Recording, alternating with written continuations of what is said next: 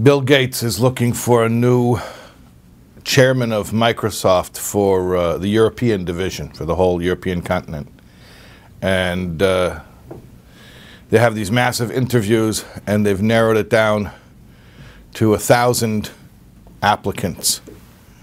And among the crowd is uh, a little Parisian, Tunisian Jew named Maurice Cohn. And he hears Bill Gates say, Anybody from these applicants here who cannot uh, code in three computer languages can get up and leave. and uh, 200 of the applicants get up. Now there's 800 left. Bill Gates then he says anybody who doesn't have an Ivy League degree can get up and leave. Another 200 get up and leave. Now there's 600. He says anyone who hasn't had experience, five years or more, managing a team of at least 500 employees can get up and leave.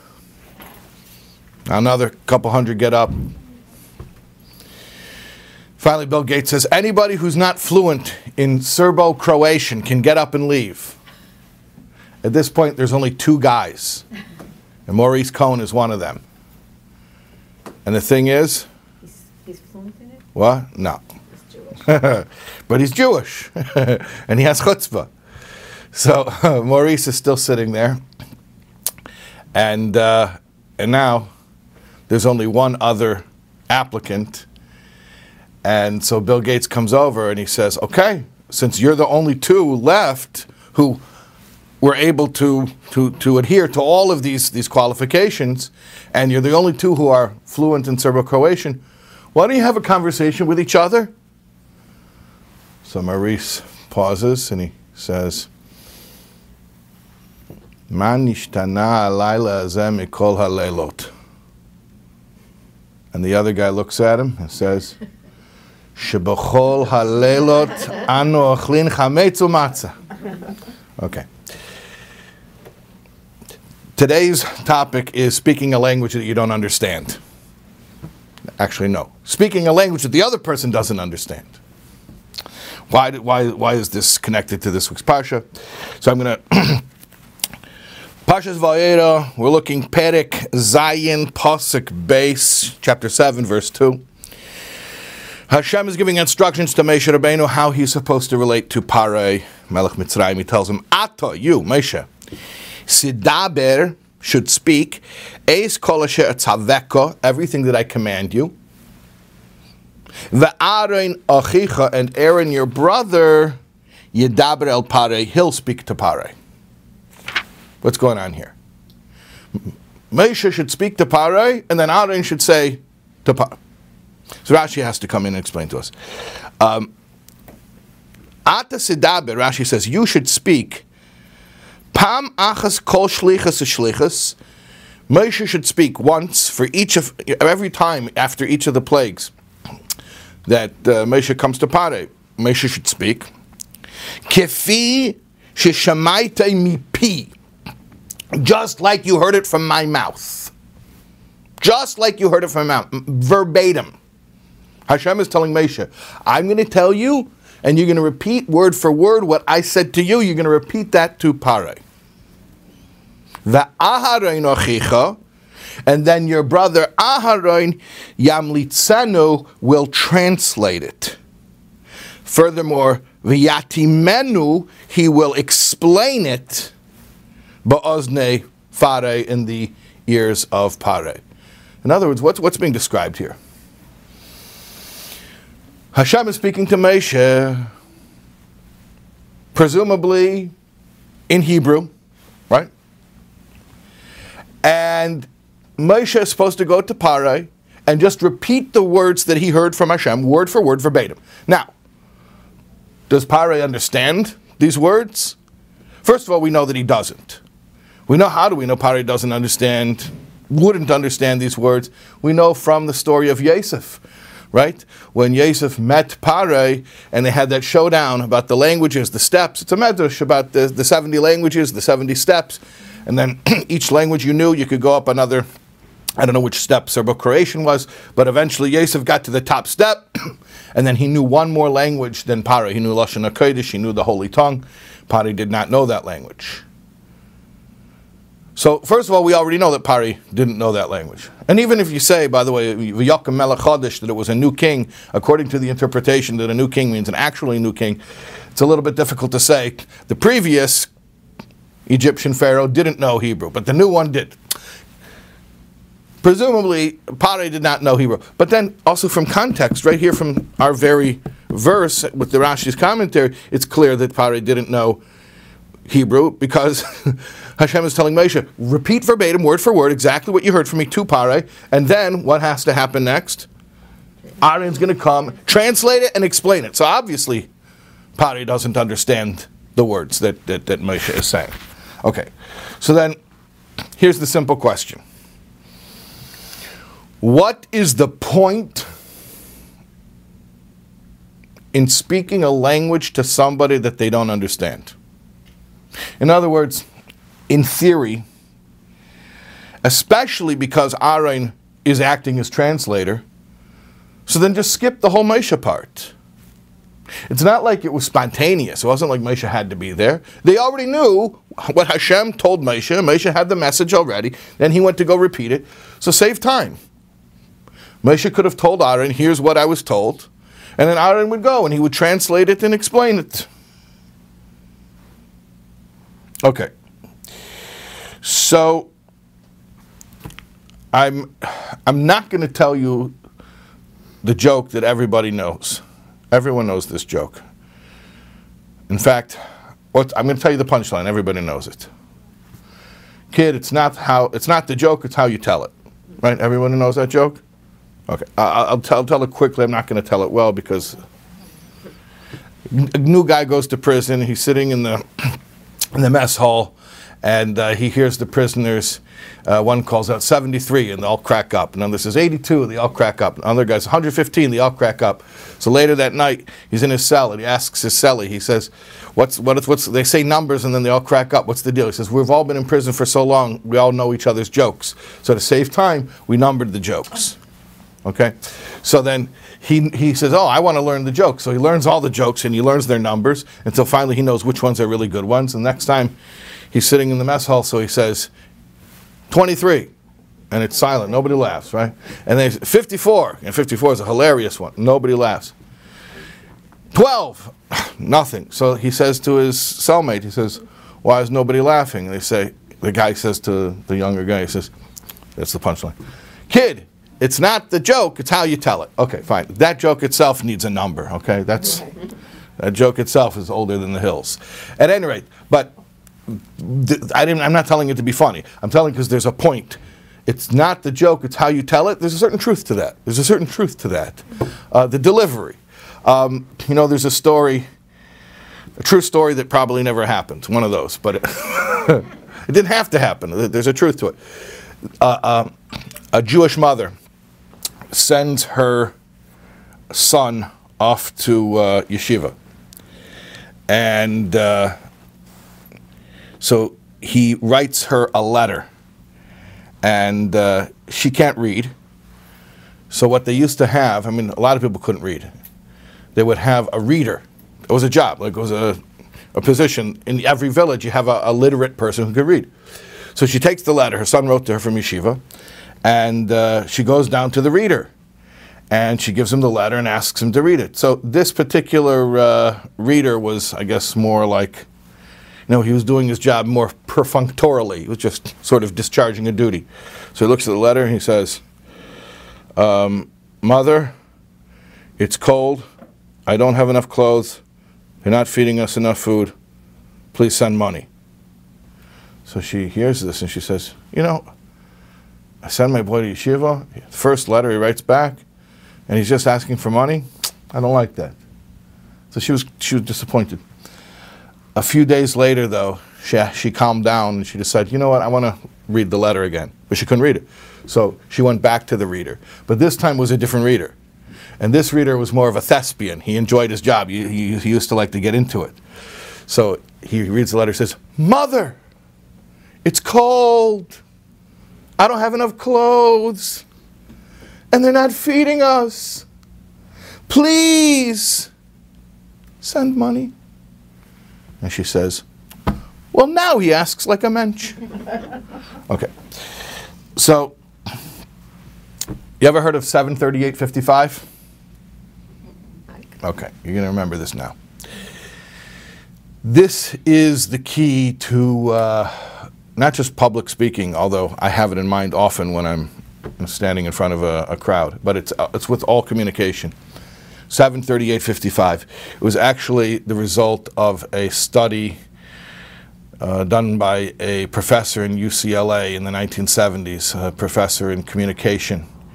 And he uh, came to the conclusion that a speaker influences his listeners 7% by the words he says. That's it. The words are 7%. 38% with body language, right? Gesticulation, right? And uh, 55% tone of voice. 7% words, so very little. 38% body language and 55% tone of voice. And it, this is this is just this is how people react. This is how they react to, to communication, to messages. Yeah, that's that's just how, how human beings are. Mm-hmm. The nonverbal element is, is, is more important than, than, than the words themselves. So, for instance, I mean, we all know this in day to day experience. You sit down and you, and you tell your spouse, Yeah, you have my complete attention. Well, you just said the words, you have my complete attention. But that's, yeah, yeah, I have my complete attention. You're mumbling and you're looking at your phone. So it's clearly not so. Or, oh, talk about chinuch, talk about child rearing. So you, you, you tell your child, oh, that's terrible. You don't do that. Never do that. Right? You ever see parents disciplining the child and they're laughing? So never do that sounds pretty grave, but the parent is laughing. So the, the, the child understands. The child doesn't hear never do. The child hears it's funny. Okay, and so on and so forth. The point is, there's a great deal of power to nonverbal communication. The the emotional energy that we put out there through our movement, through our tone of voice. There's a story that uh, in the 1890s in Poland, the government issued a ban against shchita, against Jewish ritual slaughter of uh, animals for kosher consumption. And uh, the Chofetz Chaim, Rabbi Somer Kagan, he was trying to get this ban rescinded or to get it repealed before it was passed. And they brought the Chofetz Chaim before a group of high ranking Polish officials to, uh, to make his, his to, plead, to plead his case, which, uh, you know, for, on behalf of Poland's Jews would have caused tremendous hardship. So the Chofetz Chaim could not speak Polish. At least he, he couldn't speak well. I don't know if maybe he spoke a few words, but he, he couldn't speak Polish. So, therefore, he was allowed to plead his case in Yiddish, and there would be, you know, like an official court interpreter. So the Chofetz Chaim got up, and he, and he made a fiery speech, and he pleaded with these officials. And when he finished, the translator got up, and the uh, government uh, officials told the translator, It's okay, sit down, we got the point. And the decree was rescinded. So you see the power of what we say, not with our words, but with the emotional energy. It can speak more than the words themselves. Mm-hmm. Now, obviously, words matter. Mm-hmm. I mean, that's why you know, I come in and, and give a class. I'm planning what I'm going to say. Obviously, I can't just you know gesticulate and raise my voice and lower my voice. So words do matter, obviously. But we have to understand in what way the words matter and what way do they not, or in what context, mm-hmm. in what case, where do wor- words matter and where do they matter less. So here, here, here's, here's the differentiation. Parai was the ultimate narcissist. His ego was so strong that he literally he believed in himself as a god and he believed he was absolutely unbreakable and that's why there had to be the makes to break him down and to force him to hit rock bottom and as long as he was at the height of his power as long as he was the king of the greatest superpower in the world so you couldn't talk to him well, you know, they say, go talk to the wall. Reden zum Wand, right? Go speak to the wall. Speaking to Parai was speaking to the wall. And there was nothing that could break that. There's nothing you could say to rationalize with him, to, to, to make him see the error of his ways. Because he was just totally self-consumed. He wasn't, he couldn't listen. There was no, there wasn't a reasonable person there to talk to. The only power that could break down Pare at that point would be God Himself. So that's why Hashem told Moshe, You speak over my words verbatim, the words of God, the exact words that Moshe heard from Hashem. Because the point wasn't to reason with Pare, because he couldn't be reasoned with. The point was to break him, to expose him to a power greater than himself. And there, therefore, Moshe came in and he spoke the words of God. And in fact, if you back up the, the verse that we read earlier, Ata Sidaber, you should speak.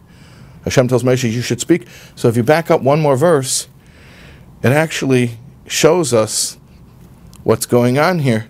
Vayemer Hashem al Moshe, Hashem spoke to Moshe, and he said, Re'eh, see. Nisaticha Elokim lefarai. I made you an Elokim over Pare. What does that mean? So sometimes it can be translated, I made, I mean, Rashi says here, Shofet Verede. I made you a judge and a chastiser. But also, Ein Mikra Yetimide Pshutai, the literal meaning is, I made you a God. What does it mean, I made you a God? It means Moshe was there not to explain things, not to bring it down into human language, not to make it relatable. He was there to represent God. God was coming to yell at Pare and break him down and tell him, You're not a hotshot like you think you are. Mm-hmm. And it didn't matter to explain it to him because he wasn't going to be open to, to an explanation. All that he could do is just be screamed at with the wrath of God. And that's what Moshe did. He came and he represented God and he delivered the wrath of God.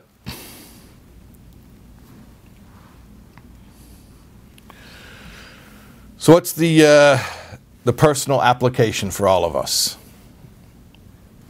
Right? We try to make everything practical.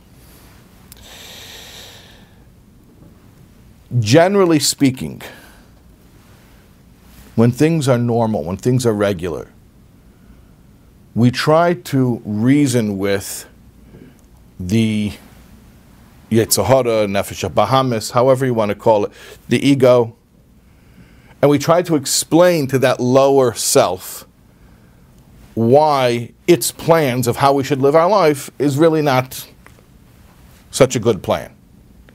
And we try to reason with it, and we try to explain to it, and that's why we learn, and that's why we, you know, we internalize ideas so that we can actually speak to ourselves, have a conversation with ourselves. There, there, there was a chassid who used to daven in Yiddish, and not because he couldn't read Hebrew, but they, they, they asked him why he would daven in Yiddish, and he said, because the purpose of tefillah is to refine the animal soul. And my animal soul speaks Yiddish, right? If I speak Hebrew, you know, that's the holy language. That's my, my godly soul speaks Hebrew.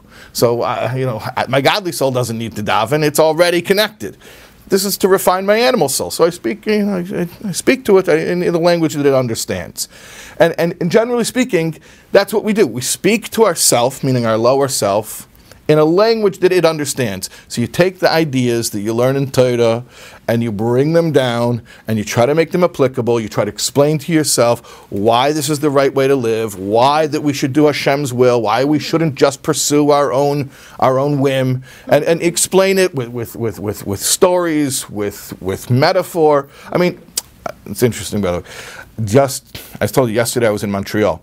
So we had an event um, for connected with the yahrzeit of a very great mechanech, mashpia, Reb uh, Wolf, the mashpia, Rabbi Greenglass, Reb Wolf uh, Greenglass, Allah Shalom, from Montreal, uh, who the Rebbe referred to as a makubal. He was a great, great scholar, and and his son-in-law, who was the one who brought me there to, to speak at the event, he was telling me stories about uh, Reb Wolf. And one of the things he told me is that his father-in-law used to say that when you learn a concept in Torah, whatever it is, if you want to really make sure you, you've, you've got it, you should picture yourself as a six-year-old and explain that idea to yourself as a six-year-old. And we know that Wolf was, was, was dealing in the deepest ideas of Kabbalah, and, and this method that he was describing wasn't just what he was telling others to do, this is what he did himself. So you could understand he was taking the deepest ideas and then he would translate it. He would translate, bring it down into a language that a six year old could understand. And generally speaking, that is the, the way that we do it. We speak to ourselves, speak to the ego, speak to the animalistic side that is resistant to holiness, and reason with it, mm-hmm. and relate to it, and draw it in. That's the regular way. Mm-hmm. However, however, here's the asterisk, here's the exception to the rule. Sometimes the ego becomes so inflated, so enormous, that it cannot be reasoned with. Sometimes you have Pare Melech Mitzrayim syndrome. And the ego cannot be reasoned with. So you can't talk to him. It's talking to the wall. You can't talk to it. Anything you say, it's going to flip back on you. My father is Olgazunzain.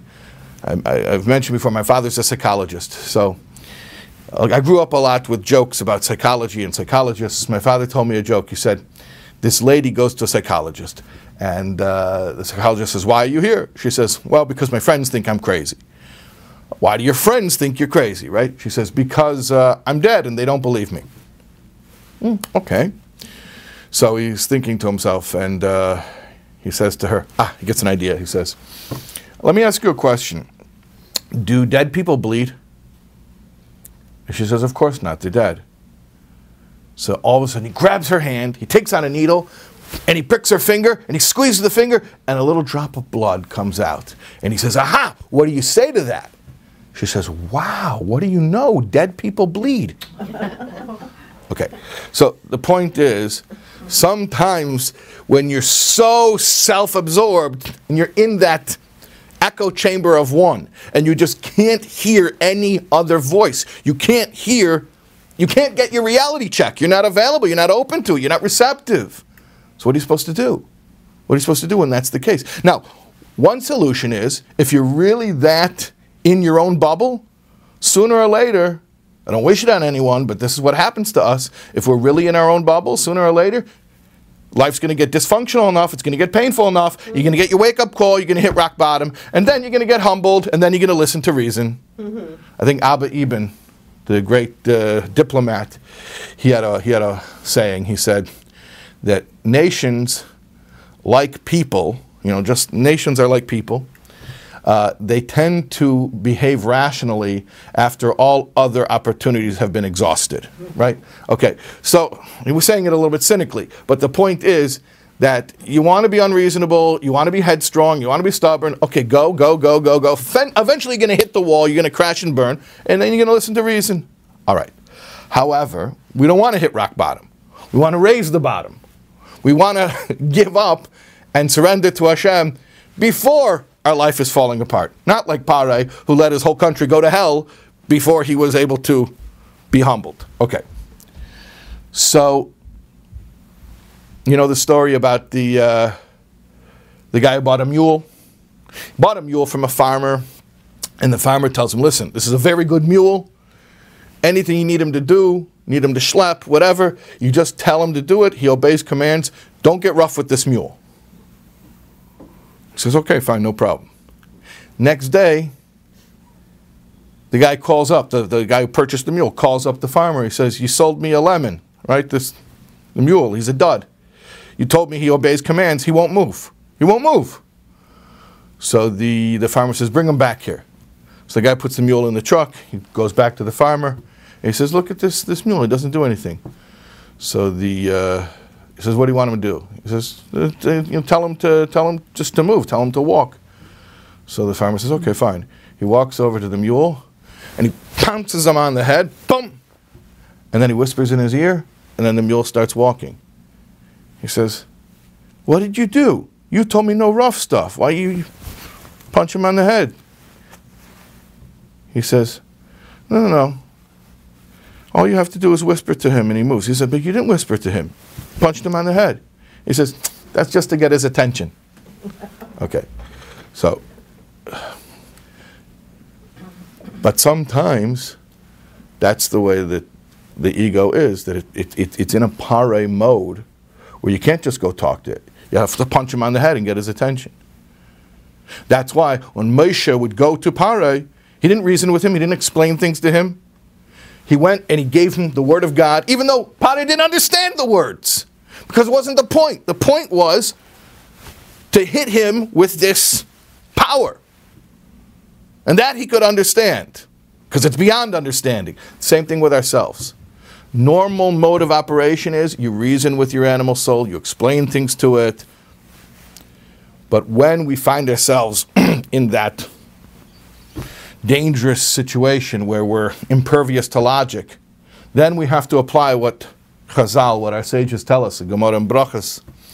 La'olam yargiz odem yetzer tov al yetzer hara that a person should rage his Yetzer Tov, his good inclination, against his evil inclination. And by the way, it says La'olam, which sometimes you translate as always. It doesn't mean always, because we just said that's not the mode that we always do. It's not even the mode that we usually do.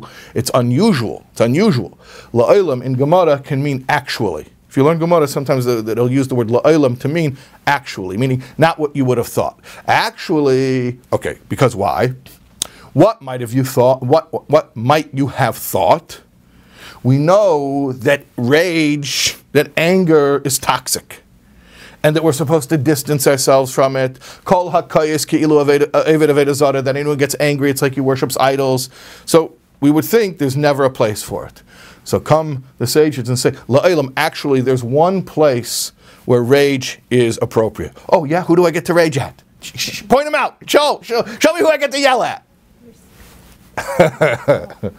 yeah, you want to you want to rage? Okay, you can rage it yourself, and not even all the time.